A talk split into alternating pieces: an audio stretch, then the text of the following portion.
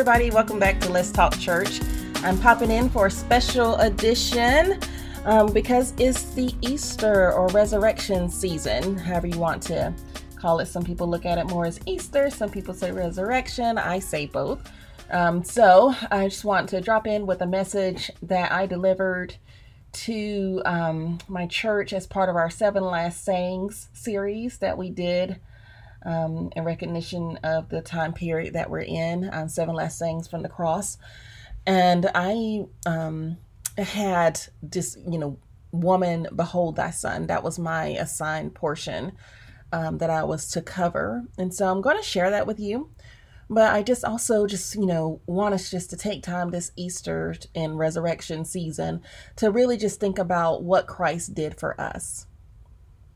I mean, sometimes we get caught up in the hype and we get caught up in, you know, the dresses and, you know, um, candy and Easter bunny and all these things. Uh, and we sometimes lose focus. But the point of Easter, resurrection season, is to remember what Christ has done for us. He voluntarily laid down his life for our sins. And this wasn't an easy thing. It wasn't, you know, a walk in the park for him. He suffered on our behalf. And so I would like for us to go into this season or continue into this season really thinking about the price that God paid. The price that, you know, um, Jesus, the Son of God, uh, paid for us for the remission of our sins. He became for us the sacrificial lamb.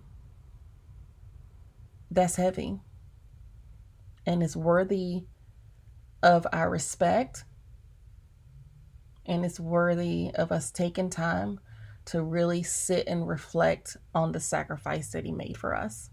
So, back to the seven last sayings. I, I um, some some of you are probably very familiar with the seven last sayings of Christ uh, from the cross. Um, and some of you may not be, but generally, what happens is, you know, we'll have a series of people who'll get up and they'll be assigned a particular passage, and then they'll expound on that passage to, uh, you know, to the best of their ability or however the Lord gives it to them. And so that's what we did um, at my church. So again, I was saying um, that I was assigned woman, um, behold thy son, but I just kind of wanted to give you some of the other um, some of the other sayings, just so you can have a full understanding of what was what was going on. So first, um, uh, first people say, "Father, forgive them, for they know not what they do." Um, then there's today, thou shalt be with me in paradise. Then there's the one that I was assigned, woman, behold thy son. Then there's my God, my God, why hast thou forsaken me? Then there is I thirst, followed by it is finished. And finally, Father, into thy hands I commend my spirit. So those are the last sayings in scripture from Jesus um, while he was hanging on the cross for us. So back to what I was saying with woman, um, behold thy son. This is what I told them. And I, I just wanted to get on here and kind of record it for you guys as well so that you can share into this because um, I got a lot of feedback from people who reached out to me afterward um, saying that you know it helped them. And then you know even someone else uh, mentioned that it was a you know it was a different way of looking at it than they had thought before and that it was useful to them in understanding god's um, care for us even while he's on the hanging on the cross that the lord jesus still had us on his mind and still um, took care of his mother while um, while he was hanging on the cross. So I started with the verse. So the verse came, um, uh, the, the verse, it comes this way. It says, When Jesus therefore saw his mother and the disciple standing by whom he loved, he saith unto his mother, Woman, behold thy son. and then I, I went into it like this. So I'm just gonna kind of go through it, and then I I'll break in some parts and pieces to kind of expound. Um, we were on a time limit, so I didn't get I didn't expound much in my presentation um, to honor the time limits that we were given. So, in 1997, Boyz II Men released a song for Mama, and then I said perhaps these lyrics sound familiar. And you guys, you know, you know a song for Mama. If I could sing, then I would hit that chorus for you, but I'm to spare everybody and not sing a single lick of it. But the lyrics read this way You taught me everything, everything you've given me. I'll always keep it inside. You're the driving force in my life. And you know, y'all can hear him saying that, that yeah part, you know, okay. there isn't anything or anyone that I could be, and it just wouldn't feel right if I didn't have you by my side. And of course, the song goes on in full complimentary mode for mothers. All that she is to the singer is on display. She teaches, she gives, she is present. And you guessed it, that song has become somewhat of an anthem of appreciation in many homes, particularly around Mother's Day. And you know, you and I both know that that song coming up here in just a little bit will be on radio stations just like, you know, it was released this year, but it was released back in 1997. So, anyway, there's something about a mother or a woman who becomes a mother by physicality or spirituality. There is something about a mother who gives herself to the duty of motherhood and holds the position as a sacred duty, a sober duty. For life, whether from their own womb or from someone else's, is being placed in their care. It's a duty that should never be entered into lightly. There is something about a mother who understands her own unique assignment. Mary's assignment was not Sarah's assignment. Sarah brought Isaac, the promised child, into the world. Her assignment was not Manoah's wife's assignment. This wife brought Samson into the world. Her assignment was not Hannah's assignment. Through reaping in prayer, God allowed her to bring Samuel into the world. Her assignment was not even Elizabeth's assignment, for in her old age she brought forth John the Baptist, the forerunner of G- for Jesus, into the world. Sarah, Manoah's wife, Hannah, and Elizabeth were all barren prior to God's intervention and assignment. God has a special assignment for Mary too. And hey, let me insert, he has an assignment for all of us. We just have to be willing to accept it. So, back to Mary. She would give birth under unusual circumstances. With the exception of Hannah, they were all informed about their assignment by an angel. Yet, like Hannah, Mary would sing a song of praise. The Virgin Mary's assignment was to bring forth Jesus. And she was told by the angel Gabriel that she would be a mother. She was assigned this sacred duty. He told her that she was highly favored. He told her that the Lord was with her and that she was blessed among women. She would have a son, and she would call him Jesus. From the beginning, Mary, the mother of Jesus, gave herself to the duty of motherhood. She accepted, she accepted, she accepted the word of the angel Gabriel and this acceptance of her per, um, this acceptance of her position and condition, given the traditions and the culture where she lived and the improbability of the situation. Come on now, you know that was a sign of faith. She accepted that her son Jesus would be great; he'd be called the Son of the Highest. Mary, to the best of her ability, with what was revealed, understood the assignment, and she sang Again, I will not sing for you. I'm doing you a favor. My soul doth magnify the Lord, sang Mary. And my spirit hath rejoiced in God my Savior, for he hath regarded the low estate of his handmaiden. For behold, from henceforth all generations shall call me blessed.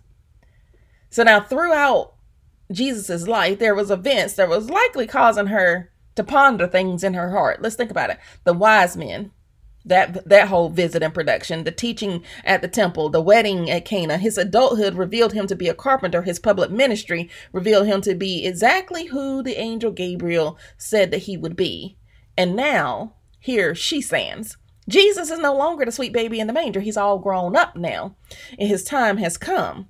He is now the glorified and celebrated but he is also the vilified and denigrated man hanging between two thieves on a cross.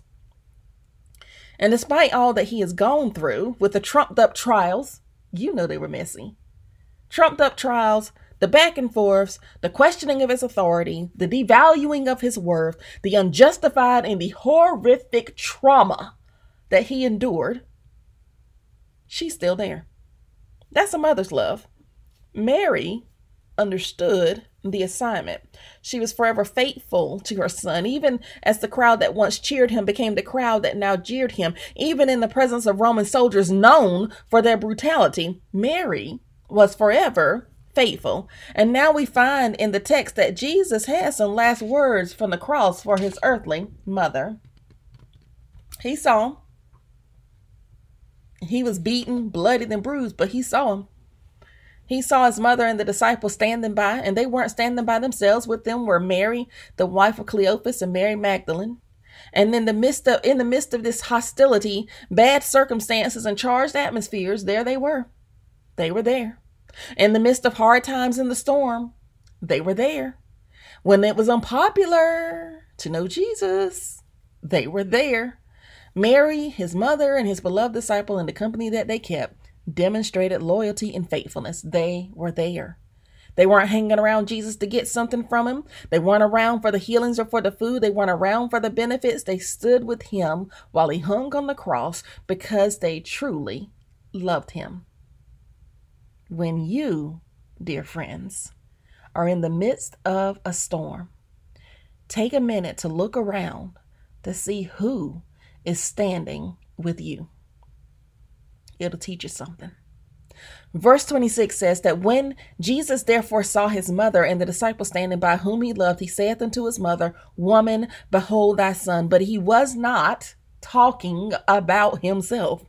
Yes, she was his earthly mother, but Jesus is setting Mary toward her future. His message to his mother from the cross was one of compassion and love and concern. It secured her future. Before he voluntarily laid down his life for our sins, Jesus made provision for his earthly mother. By telling his mother to behold thy son, Jesus was releasing Mary as his earthly mother. He was changing the dynamics of their relationship as his earthly assignment was wrapping up. Yet, even in that transition, he still honored his mother. And you know, today we need to do the same. Even today, we're instructed Honor thy father and thy mother, that thy days may be long upon the land which the Lord thy God has given thee. In this patriarchal society in which they were living, it is highly probable that Mary would have needed to be taken care of, given that Joseph had already passed on. And while she did have other sons, the scripture does not tell us that they were there at the crucifixion. So again, pay attention to whose help is not around when the chips are down. Jesus left Mary in the care of his beloved disciple, who stayed by him at the cross. And when all was said and done, that disciple took Mary back home with him. Jesus secured her future. He makes provision for her by entrusting her to the care of someone he loves. He transferred his earthly responsibility as eldest son to his beloved disciple. And going forward, Mary should regard this disciple as her son, and the disciple should regard Mary as his mother. In this one verse, we see Jesus' compassion and loving concern for his family. We know the situation he was in but he thought it not robbery to secure his mother's future. She had been a forever faithful constant in his life, and he was closing the book on his earthly ministry. And as he was doing so, he made sure that she was rewarded with security. Mary completed her assignment from first breath to last, she was there. And now he was about to complete his. Jesus is faithful no matter what it is that we go through, no matter what it looks like, we can count on him to remain faithful and true. Just like he secured Mary, he can secure you too. He told her, Woman, behold thy son. She accepted this security. Tonight, eternal security is readily available for those willing to accept it. Even now, it's available if you're really ready to accept it. So, something to think on as we go into this, you know, Easter holiday, Resurrection Sunday, something to keep on your heart. God is ready to receive you, He's ready to provide you with eternal security if you want it. You just have to be willing to accept it. So, I hope you've enjoyed this podcast on today. I'm going to wrap up here. Just let you know that you're on my heart, you're on my mind. And I hope to get back to putting together a regular podcast um, in the near future. I'm not going to give a date because that wouldn't be right. I don't even know a date yet. But um, y'all on my heart. And I know that in, in, due season, I'll be back to more regular productions um, or recordings for this um, podcast. So, Happy Easter. Happy Resurrection Sunday. Keep your eyes on Jesus. You have been listening to Let's Talk Church, a podcast designed for the curious and the convinced. Join us weekly as we explore and get more comfortable with Christianity. If you haven't done so already, please click subscribe. Also, you're welcome to join us on Instagram at Talk Church. We pray that our God will bless and keep you.